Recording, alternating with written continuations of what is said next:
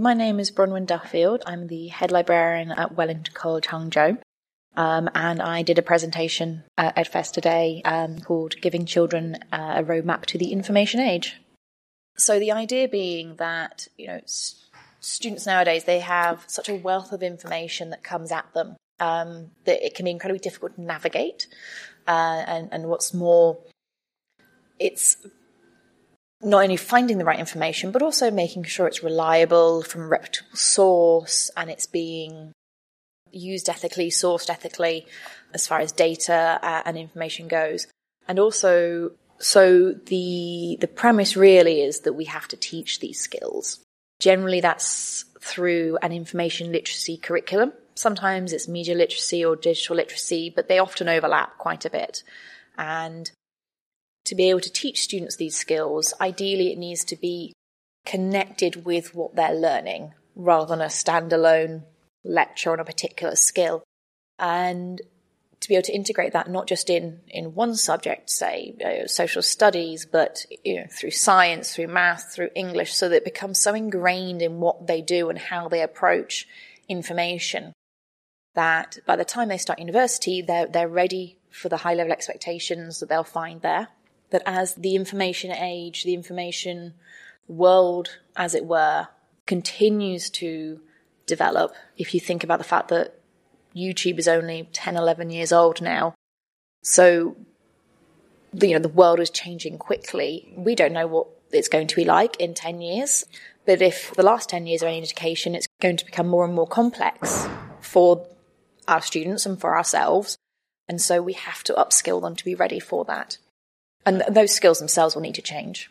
Yeah, I mean, when I was at school, for example, when you got your information, it was from books. you, yeah, you didn't have the luxury of, of the internet and, and, all this kind of exactly. stuff in the early days. Exactly, and books are still useful. There's a common concept in librarianship called weeding, as in, you know, when you weed your garden, in a library, we weed our books.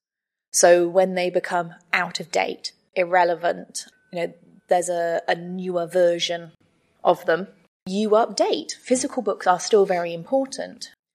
And it's important that students learn how to use them because they will be using them a lot. But obviously, there's now we have all the digital elements thrown in. It just becomes a, a bit of a, a mess unless they're taught how to do things properly. I was going to ask how frequent actual physical book use is now in oh, terms yeah. of research. I mean, oh, not so much for reading a story because it's nice to have a book and read a story and take that away, isn't it? But in terms of research, when you have the internet now, no, it is. The physical books are still relevant, especially for our younger students, because it is a little bit more straightforward with what we're looking at. If they are researching the Egyptians, we can give them books on Egyptians, but we can also give them some carefully curated digital sources as well, such as Britannica, such as EBSCO. What you'll find as students get older, when they're doing their A levels, for example, they might be looking more at the databases where they're looking at academic papers and they'll do that more and more at university. But the physical books are still important, especially, you know, there are some either primary sources or secondary sources that maybe are not digitized and can't be easily uh, found online. They need to know how to use those as well. I think the internet, my concern about research certainly it applies to my job as well. Mm. If I'm going to say something on the air, I need to make sure that what I'm saying is as close to the fact as I can possibly know that it is. I think the problem with the internet is, unfortunately, there are a lot of sources that maybe aren't mm-hmm. particularly reliable. And I, actually, I probably feel more comfortable going and asking a library, oh, what kind of books based around this? And it seems to me that they're a bit more trustworthy for some reason if it's actual book form, if that makes yeah, any sense. Yeah, yeah, and that that's I think I think our generation was um, I'm making us sound old here, um, but I think our generation was you know taught that the, the internet was coming around in our teens. You know, we were essentially taught the book's more reliable. Now, the thing is, books are always published by people with privilege to publish. And so they still need to be looked at critically. Now, if a, you know, if a publishing company is reputable and it's deliberately publishing a series of non-fiction books for children, so for example, DK do a, an excellent range, they go through an editorial process where yes, they are reliable sources. But there's a lot out there that might not be anymore in the printed word as a reliable source. And certainly now we're in, a, in an age, just like we are with the internet, we're in an age where you can self publish very, very easily.